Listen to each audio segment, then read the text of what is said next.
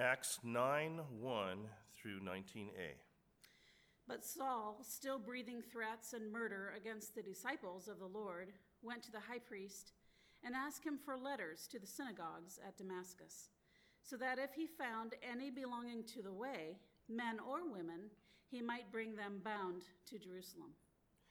Now, as he went on his way, he approached Damascus, and suddenly a light from heaven shone around him. And falling to the ground, he heard a voice saying to him, Saul, Saul, why are you persecuting me?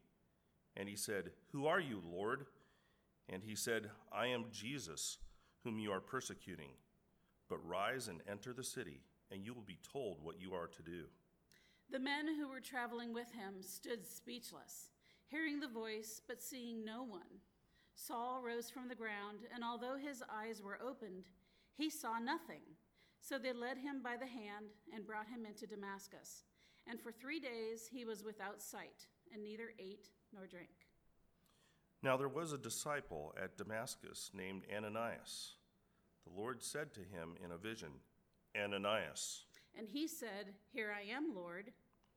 And the Lord said to him, Rise and go to the street called Straight, and at the house of Judas look for a man of Tarsus named Saul.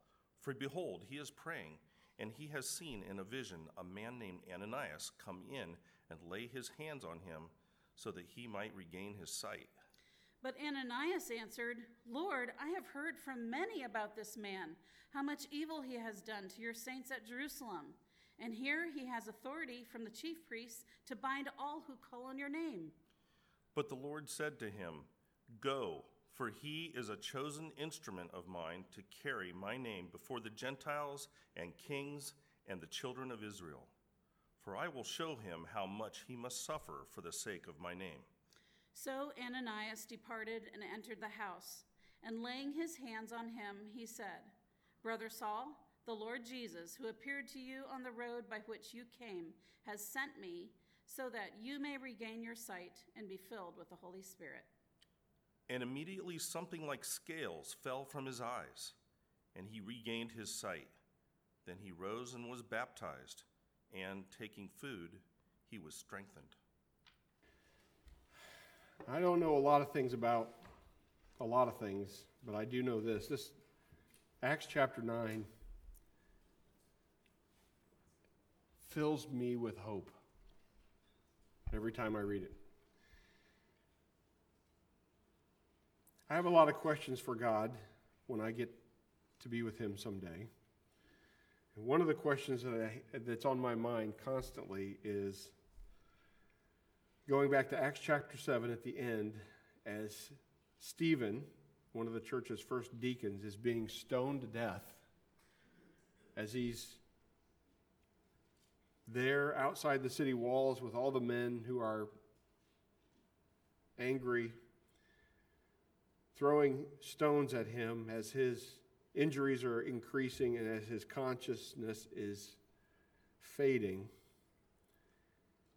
He falls to his knees and cries out with a loud voice this prayer Lord, do not hold this sin against them. And when he had said this, he fell asleep. in Acts chapter 8, and Saul approved of his execution. I have a lot of questions for God, one of the questions that I have for God is that God, Lord, in your sovereignty, how does the prayer of Stephen, how, what did you do with that prayer in, in Saul's life? I know that God chose Saul from the foundation of the earth, but when you understand that Saul was, in some sense, the Adolf Hitler of his day, hunting down and imprisoning and killing everybody who is part of the way of Jesus Christ. This is what comes to my mind. I, I like to watch World War II documentaries. I love them. I'm weird. And when we all get to the when we get to the point in the narrative where Adolf Hitler is found dead because he committed suicide in his bunker, there's a little bit of a relief. Like finally, finally, this guy is no more. No more is he going to be unleashed on us human beings to wreak havoc on the earth and kill millions of people. But the gospel is so much better than this because the gospel message is the gospel on display in this narrative is God taking the Adolf Hitler of his day and not killing him, but transforming his life into one of the most powerful tools that ever existed in the Redeemer's hand. And if that doesn't fill you with hope about the power of God and the power of the gospel message, I don't know what will. This is an incredible passage of Scripture we're going to look at today. So, the question we're going to wrestle with today is this How is the power of the gospel of Jesus Christ vividly depicted in the life of Saul of Tarsus? And I think that the gospel is, the gospel message is articulated and put on display in Saul's life. And so I'm just going to work my way through it this morning. The first, the first step in this process is this you hated God and wanted to rid him from your life. You hated God and you wanted to rid him from your life. Chapter 9, verse 1 But Saul, still breathing threats and murder against the disciples of the Lord, went to the high priest and asked him for letters to the synagogues at Damascus, so that if he found any belonging to the way, way in my Bible, in the ESV, is capitalized, and that is referring to anybody that belongs to this movement of Jesus Christ followers. That's what he's referring to. That any belong, that belong to the way, men or women, might be brought bound to Jerusalem. Now, first, some history. Why does he need this letter? He needs a letter because Damascus is, is way up north from Jerusalem. And it's actually, at this time in history, it's in a different jurisdiction. It's not part of Israel, it's part of the Nabatean kingdom. We'll talk more about that in a moment. So that's under the jurisdiction of another kingdom, but also a kingdom that has a common enemy with Israel, and that is Rome. they don't like the Roman Empire, they don't like them around these parts. And so these letters act as sort of a there's kind of a treaty, maybe an agreement between these two these two groups of people.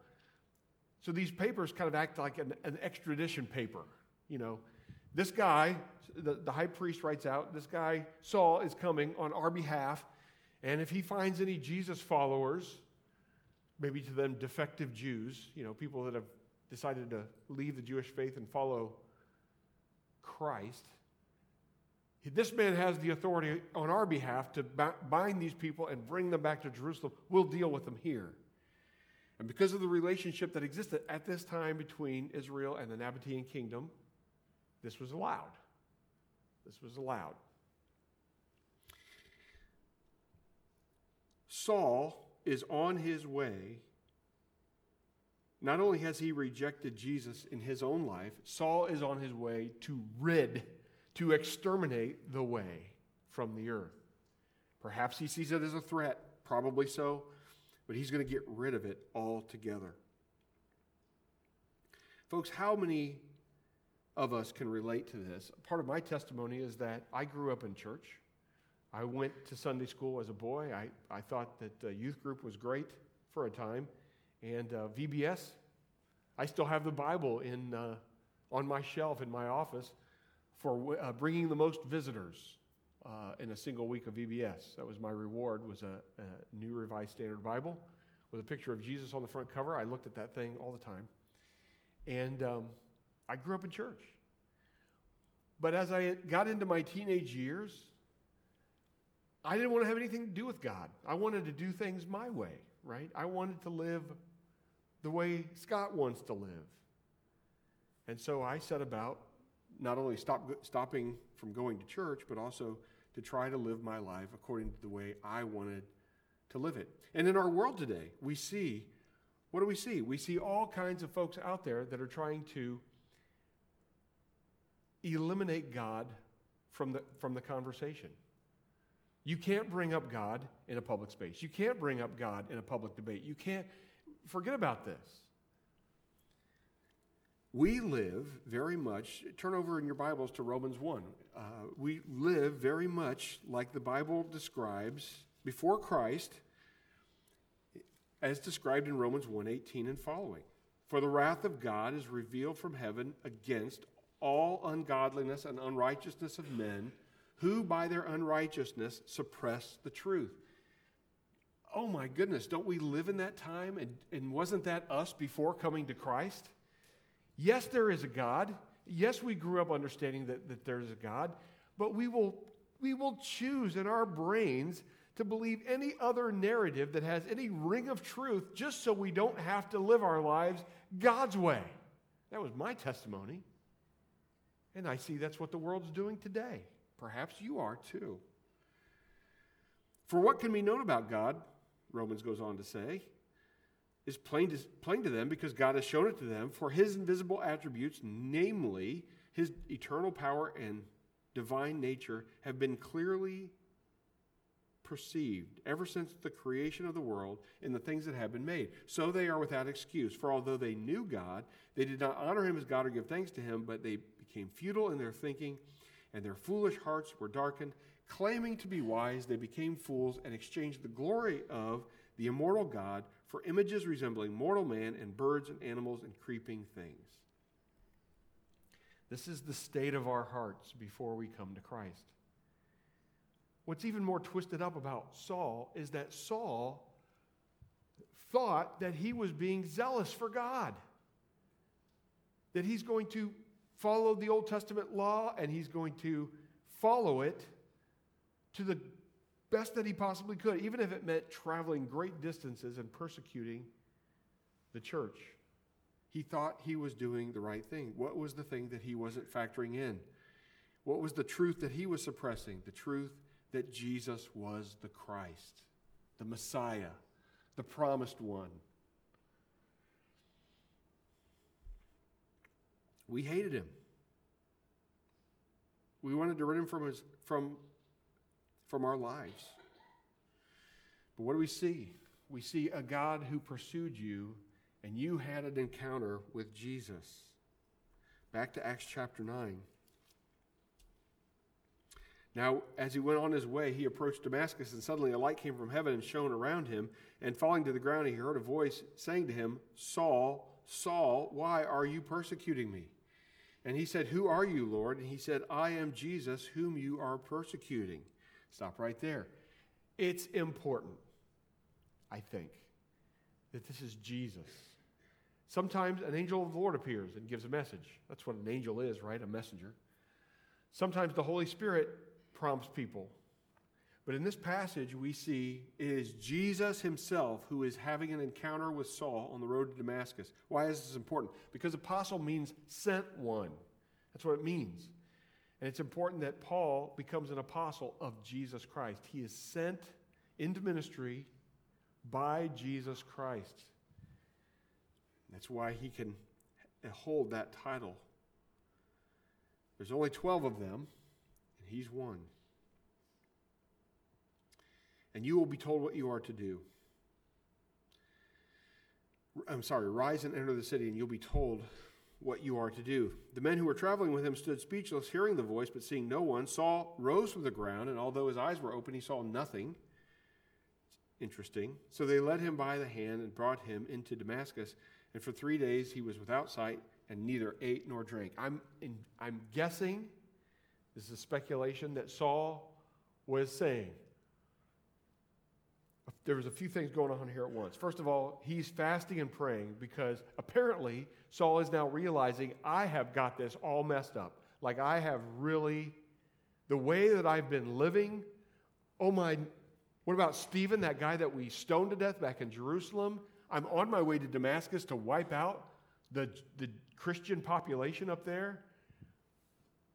This Jesus is real. I've just had an encounter with him. How does this compute? He's, his, I'm sure his theological brain is going back into the Old Testament and going, wait a minute, wait a minute. Jesus is the one that was talked about in Isaiah 53. Jesus is the one. and all the lights are starting to come on. The Lord gave him some time and space to process this, right? So he's neither eating nor drinking. He's fasting and praying and probably trying to make this all make sense. Verse 10 Now there was a disciple at Damascus named Ananias, and the Lord said to him in a vision. So here we see God sovereignly orchestrating this whole thing. God said to him in a vision, Ananias, and he said, Here am I, Lord, or here I am, Lord. This is a very common Old Testament formula where the Lord calls somebody's name and they say, Here I am. And the Lord said to him, Rise and go to the street that's called Straight, and to the house of Judas, and look for a man of Tarsus named Saul, for behold, he is praying, and he has seen in a vision a man named Ananias come in and lay his hands on him, so that he may regain his sight. Now, what's about to happen is Ananias is going to have a bit of a reaction. Imagine that the Lord appears to you and says, Adolf Hitler, I want you to go. There's a man at, a, at, a, at your friend's house named Adolf Hitler. And you know about Adolf Hitler, right? He's got a reputation, he's a bad dude. I want you to go find this Adolf Hitler, and I want you, you know, he's received a vision, you're going to pray for him. Now, what would your reaction be to that? Would you pack a weapon? Right? I mean, Ananias' reaction to that is very telling. Ananias answered, Lord, I have heard from many about this man. He's like, You're not talking about Saul from, you know, Philistia. No, We're, you're talking about Saul from Tarsus, that guy. Are we all on the same page here? I have heard from many about this man, how much evil he has done to your saints at Jerusalem. And here he has authority from the chief priest to bind all who call on your name. So Ananias is having a, a, a moment with the Lord where he's saying, Say what? Who? Now, the, this next verse, verse 15 and 16, if this doesn't, I mean,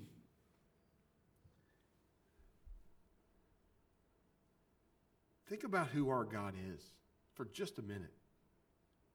That God is going to take this man who has been killing his saints, persecuting his saints, probably just, well, it says he was breathing threats and murder. He's making it known to all of the followers of Jesus Christ I am going to get you and you will not escape me. The slanderous things that must have come out of his mouth, the, the, the murderous attitudes and, and the actual murderous events that Saul has participated in.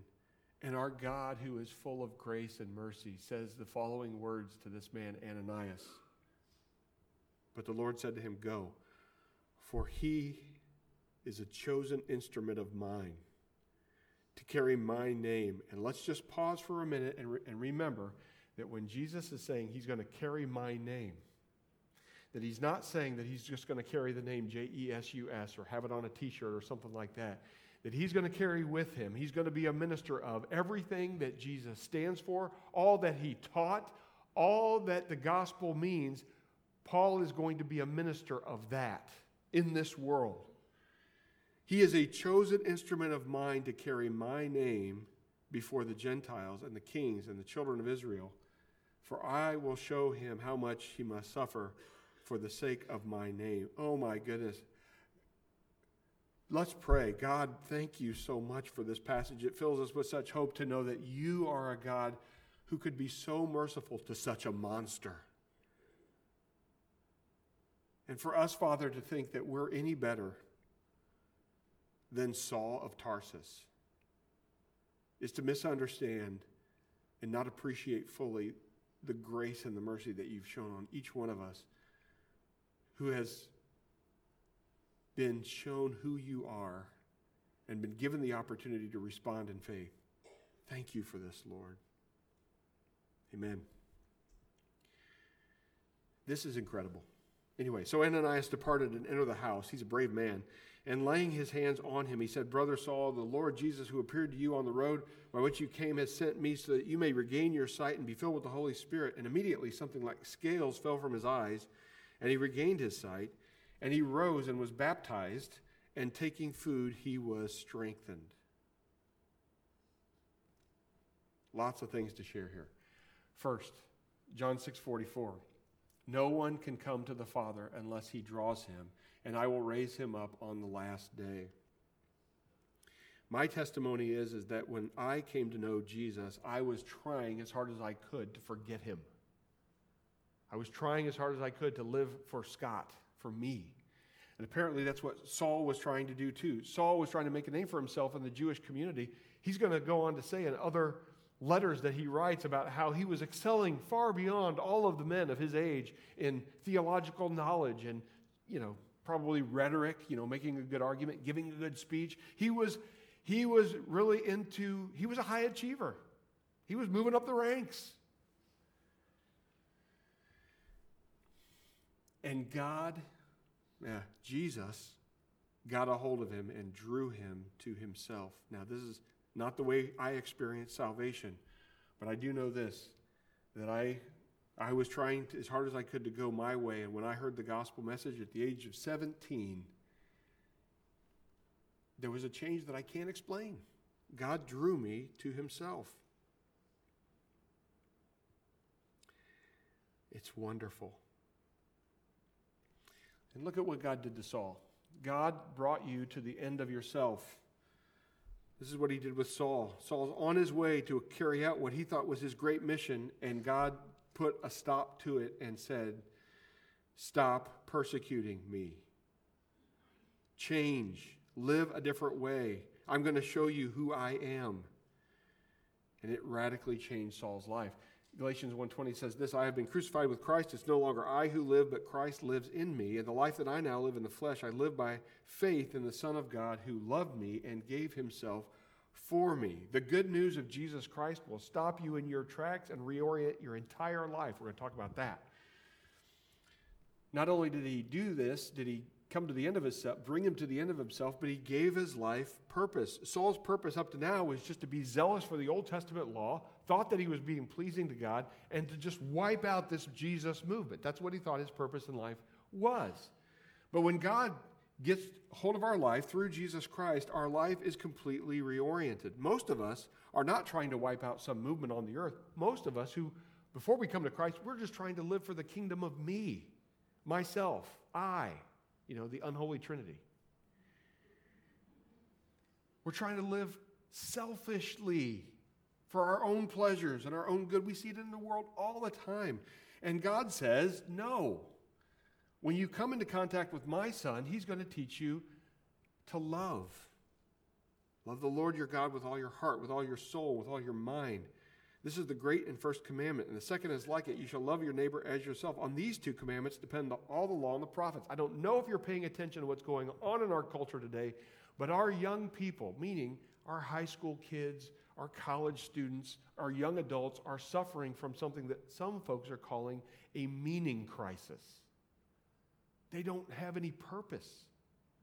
And when they exhaust themselves trying to find and satisfy the selfishness through whatever, you can imagine whatever sinful activity that they feel like is going to satisfy themselves, they quickly realize that it will not. See, wired into us because God created us, the way of happiness, joy, satisfaction, whatever you want, whatever name you want to hang on it in this life is to live for others, not for self. And that starts with loving God with everything that you've got, and it spills out into loving your neighbor as yourself. Of considering others, working for the good of others, being a blessing to others. This is what truly gives our life purpose. This is the way that God calls us into. And not only that, but he also gives us in the Great Commission, therefore make disciples of all nations, baptizing them. And he invites us to go on a mission of helping other people become disciples of Jesus Christ and walk in the same way of love, loving God and loving others. That's our purpose in life, to learn how to love God. It's a process, folks. I'm going to admit it. To learn how to love others, it's a process.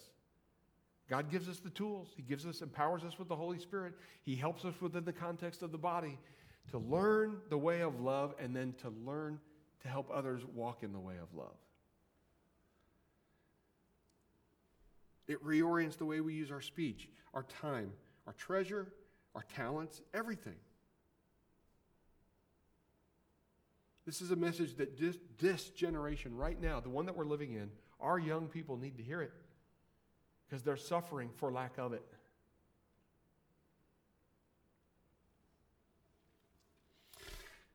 I find it very interesting, by the way, that uh, God blinded Saul. You ever think about that? Why did he blind him? I don't know. Speculation on my part. Saul's a very educated man. Lots of school, sat at the feet of Gamaliel. I'm sure his parents put out a pretty penny for his education. And God, on the road to Damascus, blinds him. Maybe this is a metaphor for Saul. You don't see anything. Apart from me, you can't see anything about this life. And so he sends his disciple, God does, Ananias, to touch him, pray over him, and scales fall off, and then he can see. And this is consistent with God's word, right? God gives you eyes to see, right? All the time in the Old Testament, you're hearing God's prophets say, These people have ears, but they do not hear. They have eyes, but they do not see. And they have stiff necks. They're stubborn. And God invades our life, draws us to himself, and gives us new eyes to see. Psalm 119, 18. I'm going through Psalm 119 in prayer meeting on Wednesday nights. Loving it. But this is what Psalm 119 says Open my eyes that I may behold wondrous things out of your law. God gives us new eyes in all different kinds of ways. But here's one way, and that is that God promised to refine you. He's going to take you where you are. He's going to take Saul where he is. By the way, he says, he says, I will, verse 16, I will show him how much he must suffer for the sake of my name. Why do you think God is going to, you think God is allowing Saul to suffer simply for punishment for what he's done to Stephen and others? No, the Bible is very clear. He's going to allow him to suffer to refine him, to grow him and change him and make him more like Jesus Christ. And that exactly, as we watch Paul's life unfold, Saul's life unfold the rest of Scripture, that's exactly what we're going to see. We're going to see a man growing and changing and becoming more like Christ.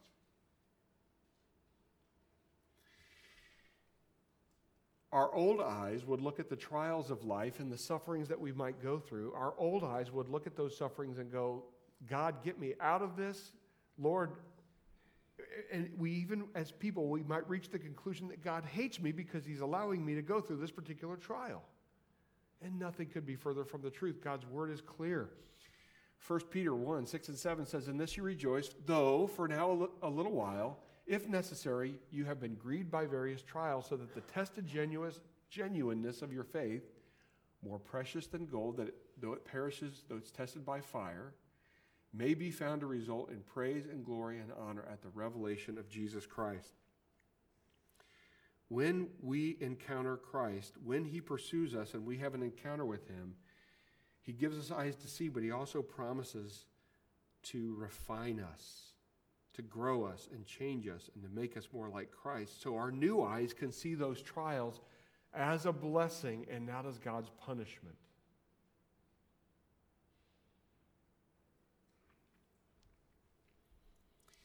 Well, we go on. Third, you found community among followers, the followers of Jesus Christ. Continuing on, Psalm or uh, Acts chapter nine. By the way, in case you didn't know this, this more more of this will come out later. Acts chapter nine may span a number of years in this one chapter. Um, we'll, we'll, I'll talk more about that later. So when it says in the second half of verse 19, for some days. Is that weeks, months, half a year? It just says for some days. For some days he was with the disciples at Damascus, and immediately he proclaimed Jesus, Saul did, proclaimed Jesus in the synagogue, saying, Now, again, I, I got to remind you of the setup here. In Jerusalem, you have the temple. That's the central place of worship. There were a few times a year that you were needed to go there and worship and, and things like that. But then scattered around all the other Jewish cities and enclaves, you would have a synagogue. And that's where there would be a rabbi, a teacher, and perhaps some scrolls, some copies of God's word. And that's where you would gather locally to hear God's word read and taught, right? So, so here's Saul. He's way up in Damascus, pretty far away from Jerusalem. and he's proclaiming Jesus, this guy that came there to wipe out the name of Jesus, is coming into the synagogues and proclaiming Jesus in the synagogue, saying, He is the Son of God. And all who heard him were amazed and said, Is this not the man who made havoc in Jerusalem of those who called upon his name? Has he not come here for this purpose, to bring them bound before the chief priests? But Saul increased all the more in strength and confounded the Jews who lived in Damascus by proving that Jesus was the Christ. Saul, I get it. It's very it's pretty clear to me in the text that Saul the first reaction of the believers in Damascus were is this conversion real? Is this did this really happen? Is Saul is this all a ruse? I mean, a, a really good way to infiltrate the Christian community, right, would be to pretend that you've come to Christ and to, to fit in for a while, and then, you know, maybe Saul is going to secretly take down all the names and addresses of the people who are Christians, and then one day he's going to reveal himself as the faker that he is, round up all the Christians and head them back to Jerusalem bound together. So maybe there's some, he's earned a reputation, and so it's right that these believers are doing this. How many times have we in this day heard of a celebrity or someone making a profession of faith. And their reputation has been so bad, so sinful up to then, that, that there's a little bit of a, well, good. I'm glad that they made a profession of faith, but let's, let's see how this goes for a minute. And we're always filled with joy when that celebrity has made a true, that, that famous person has made a true profession of faith and they're walking in the newness of life. And we're always a bit heartbroken to hear someone say, I've made a profession of faith, and then a month later, weeks later, they're back to their old ways. In the last few years, I've seen one of the uh, purveyors of the prosperity gospel make a what some people claimed was a very genuine and sincere profession of faith. But guess what he's doing this weekend? He's back to his old ways of name it and claim it theology, lining his pockets with the money of the saints. So they waited and see. But eventually, he did find acceptance. And again, this, this is something that we struggle with in this world to be accepted. And in Christ, we are accepted into the church family, right? Ephesians 2 19 and 20. So that you are no longer strangers and aliens, but you are fellow citizens with the saints and members of the household of God, built on the foundation of the apostles and the prophets, Christ Jesus himself being the cornerstone. If you are a follower of Jesus Christ, you are welcome here. You are welcome among the saints. And it's a, a really good idea to, to um, be part of that, to be part of the community that worships together, that sings together, that tries to carry out the work of the gospel ministry together. We're all needed here. Paul was also given the opportunity, and he took it to join the work. In other words, Paul didn't say, this is an argument from silence. It's really bad logic. But Paul didn't say this. He didn't say, oh, Jesus is real. I didn't know that. Okay, well, you know, what I've heard of Jesus' teaching is, is that anybody who follows him, uh, who claims to be a follower of his, they're forgiven of their sins and they're going to heaven when they die. So, great. I'm going to choose to trust Jesus. Now, where's that Barcalounger? Where's my iPad? I, I need to just waste for the rest of the days away because I'm going to heaven when I die. He doesn't do that, see? He sets himself about the work of the mission because he knows about the name of Jesus and that the command to go and make disciples. So he gets busy. He's immediately in the synagogues talking about that Jesus is the Son of God, and all of the Jewish leaders going, Are you the Saul that we read about?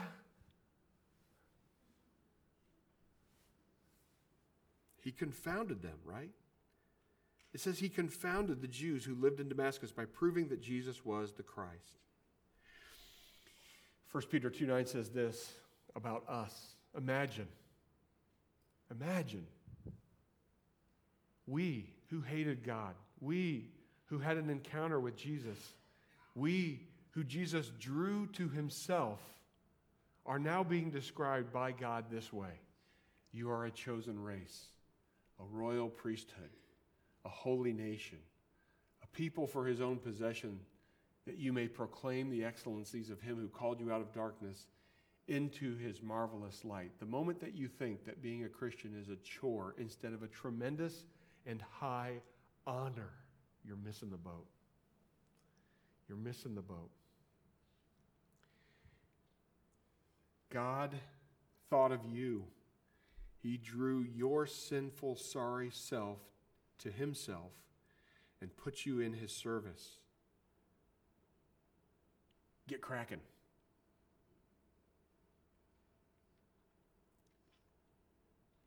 Next, we see in the text that some from your life before Jesus reject you. So Saul is going to now, not only has his life been turned on its head, but all the people that he used to call his friends, his colleagues, his fellow Jews, his fellow God worshippers, that whole system is going to get turned on its head. Verse 23 When many days passed, that many days could be a lot of days, but when many days passed, the Jews plotted to kill him. Think about what I just said. Saul, who was a Jew on his way to Damascus to wipe out all of the Christians, or at least to imprison them and bring them back to Jerusalem, who has a, had a history of killing Christians, is now being hunted down by his very own people. The irony. When many days had passed, the Jews plotted to kill him, but their plot became known to Saul. They were watching the gates day and night in order to kill him. Cities in those days had walls for security purposes. The city walls had gates, and in those gates there were several chambers. You could post guards in there. And if you were banned from the city, if you tried to enter the city, the guards would throw you out. But if you were also on the wanted list, if you tried to exit the city, they would capture you, imprison you, and then they could do whatever they wanted with you. So this is the, they were guarding the city gates. They were watching the gates day and night in order to kill him, but the disciples took him by night and let him down through an opening in the wall, lowering him in a basket. I think that everybody can relate to this that, um, that as we come to Christ, as God begins to do a work in our lives, as we begin to transform, as our eyes are opened, and as we begin to adopt a new mission for life, there are some in your life, some in your friends, group, your family, who will reject you who will call you stupid or silly or unscientific or not very smart what, for, for following the strange God in the sky that doesn't exist. These are all the things that I've heard.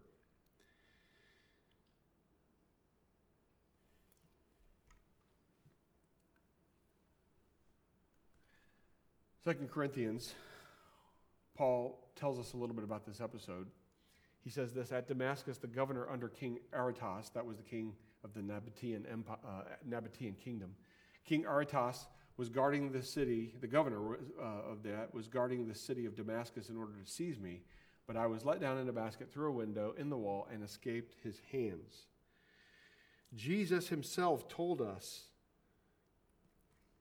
that this type of division would happen, right? In Luke, in Luke chapter 12, we read this Do you not, do you think, Jesus said, that I have come to give peace on earth? No, I tell you, but rather division.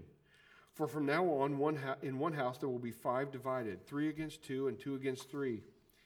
They will be divided father against son, son against father, mother against daughter, daughter against mother, mother in law against her daughter in law, and daughter in law against her mother in law. This is a harrowing thing to think about, but when we make the decision when God gets a hold of our lives and draws us to ourselves and we decide to follow Jesus Christ, it will bring alienation. We're seeing it in our culture all the time. All right, and finally, we see in the text God takes your gifts and the skills that you've honed for selfish reasons and repurposes them for his cause. I love this. Verse 26 And when he had come to Jerusalem, Saul did, when Saul came to Jerusalem, he attempted to join the disciples, but they were afraid of him, for they did not believe that he was a disciple. Again, his reputation precedes him. But Barnabas, the son of encouragement, right? But Barnabas took him and brought him to the apostle and declared to them how on the road he had seen the Lord who spoke to him, and how Damascus, at Damascus, he had preached boldly in the name of Jesus. So he went in and out among them at Jerusalem, preaching boldly in the name of the Lord. And he spoke and disputed against the Hellenists, and they were all seeking to kill him. And when the brothers learned this, they brought him down to Caesarea and sent him off to Tarsus. So the church throughout all Judea and Galilee and Samaria had peace and was being built up. Walking in the fear of the Lord and in the comfort of the Holy Spirit, it multiplied. Here's some things that you need to know about Saul. These are things on his resume, his CV, whatever you want to call it. These are things about Saul in his profile. Number one, he knew the Jewish culture and language well. He was a very well educated man, but he did not grow up in Israel. Secondly, he was reared in Tarsus, and so that may, meant that he was well acquainted with Greek culture and Greek philosophy. This is going to come in handy later in his ministry. Third, he possessed all the privileges of a Roman citizen. He lived in a city that, that was blessed with Roman citizenship, and so Paul himself was a Roman citizen. That will come into play later in his ministry. Fourth, he was trained and skilled in Jewish theology. He understood what the Old Testament law said. Fifth, he was capable in a secular trade. Paul was a tent maker. And so he was able to support himself when the opportunity was necessary for him to do so. So God took this man, this very capable man, this very educated man, a man from a certain background, and took all of those things that Saul had been developing in himself for his own selfish reasons, and he took those and applied those things to make one of the one of the most wonderful apostles, the, one of the most prolific writers of the New Testament, one of the most prolific church planters, definitely the most prolific church planter in the book of Acts, if not ever. And that's what God did with him. And later on in his life, when Paul, Saul, later called Paul, was given the opportunity to write about this, this very man who was so against God, so against Jesus, wrote these words in Galatians 1. I'm not going to put it up on the screen, just listen. Galatians 1. For you have heard of my former manner of life in Judaism, and how I persecuted the church of God violently, and I tried to destroy it. I was advancing in Judaism beyond many of my own among uh, many of my own age among my people so extremely zealous was I for the traditions of my fathers.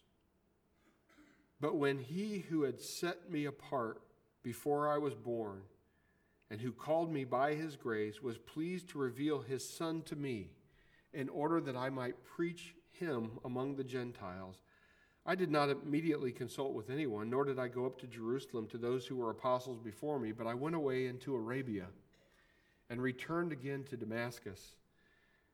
And then after three years, I went up to Jerusalem to visit Cephas and remained with him for 15 days. But I saw none of the other apostles except James, the Lord's brother. In what I am writing to you before God, I do not lie. Then I went to the regions of Syria and Cilicia, and I was still unknown in person to the churches of Judea that are in Christ. They, they only were hearing it said, He who used to persecute us, is now preaching the faith he once tried to destroy. And they glorified God because of me. God is able to take you where you are, as, as rotten as you've been, and to take what you thought were the skills and abilities you were developing for yourself so that you could have the good life. And to take those things and use them for His glory and for His purposes. It's a wonderful and beautiful thing. Reminded of a few verses here, 1 Corinthians 1.27, but God chose the, what is foolish in the world to shame the wise. God chose what is weak in the world to shame the strong. Think of also 1 Corinthians 12, where we read that the uh, Paul writes that the body is made up of many members and each member is valuable. And I think of 1 Peter 4 10, which says that um, as each has received a gift, use it to serve one another as good stewards of God's varied grace. Folks, every single one of you in this room who is a follower of Jesus Christ has gifts and abilities that are valuable. We can't live without them. We need your gifts and your abilities in this body to carry out the mission that God has given us to walk in the way of love, loving God, loving others, and to teach others how to do the same. You are important. God is at work in your life. This is a beautiful passage of Scripture. And so, the answer to the question about how is the gospel of Jesus Christ on display in the life of Saul of Tarsus is this the power of the gospel is on full display in turning one of the greatest enemies of Jesus into one of his greatest servants through love. This is way, way more profound than the ending of Adolf Hitler, who we were all relieved when he died. God is so much more powerful than we are. He's able to take a guy like that, a guy like Saul of Tarsus, and turn him into a wonderful, powerful servant, a mighty instrument in his hand to proclaim the truth on the earth. The application of this really is pretty obvious, but I'm going to say it anyway. There's a couple of things. Number one, if you're not yet a follower of Jesus Christ, here's the hope of Saul of Tarsus. The hope of Jesus Christ displayed in Saul of Tarsus. Whatever you've done, whatever your past, the invitation to receive the forgiveness of your sin and the opportunity for new life in Jesus is open to you right now. And I don't need to remind you, I think we all live in this world. There's maybe something you know and something you don't know. Here's the thing that you do know you do know that you're not promised to get home today safe, right?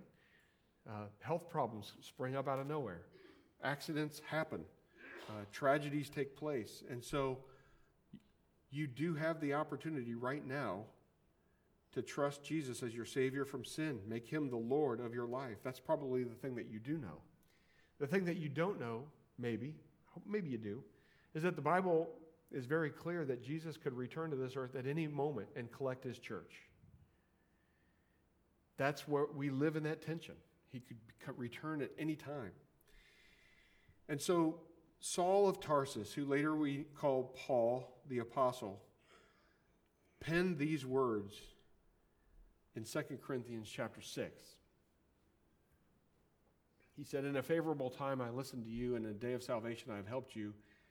Behold, now is the favorable time. Behold, now is the day of salvation. Right now, today, is the day of salvation. If, you, if you're here today and you have not yet trusted Jesus Christ as your Savior, from sin, made him the Lord of your life, if you have not yet learned what it means to walk in the way of love, of loving God and loving others, forgetting about yourself, and to learn to love others, the day for you to make that decision is today. After the service, Bart Hughes, the man who prayed up here, he'll be up here at the front to pray with you if you'd like to talk about that. I'll be at the door if you want to talk to me. Or there's lots of other believers in this room too. Talk to them. We would love to show you how you can walk in that new way. But if you're a follower of Jesus Christ, then I think the application is also pretty obvious, which is this if you're a follower of Jesus Christ, the work of putting off your sin and putting on Christ is yet incomplete. So keep going. Hebrews 12 1 and 2 says this Therefore, since we are surrounded by so great a cloud of witnesses, and, and I just refresh your memory just one more time. The witness that we're bearing, uh, the witness that we're hearing about today is the witness of Saul of Tarsus, one of the worst sinners that ever lived, uh, a man who persecuted the church. God got a hold of his life and began a transforming work. And Saul did not rest on his laurels, but gave himself completely to the task. And God used him in a mighty way. Therefore, so, since we are surrounded by so great a cloud of witnesses, let us also lay aside every weight and sin which so closely clings so closely. And let us run with endurance the race that is set before us, looking to Jesus, the founder and perfecter of our faith, who for the joy that was set before us endured the cross, despising the shame, and is seated at the right hand of the throne of God. Are you believer?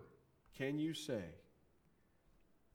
with a clean conscience, I am running the race with endurance that is set before me? If not, repentance is always on the table. Turning away from sin, walking in the newness of life. It's a gift. Uh, Rick Thomas calls repentance the believer's secret weapon. If there's sin that you need to confess and turn away from, do so today. Father, full of goodness, grace, and mercy, not wanting that anyone should perish but that all should come to a knowledge of the truth. Father, thank you for this passage of Scripture. Thank you for the conversion of Saul of Tarsus. I pray that if there's anyone here today who, does, who has not yet made that decision, that they would identify themselves and, and, and ask for that help, that next step, and that we, be, we might be able to work with them as you are already working in them. And I pray that for the rest of us who call upon the name of your Son, Jesus Christ, that we would run the race with endurance that is set before us, that we would, with the zeal of Paul the Apostle, give ourselves to the work of love, loving you and loving others. And as we do that, Father, that you would transform us closer and closer into the image of your Son, Jesus, in whose name we pray. Amen.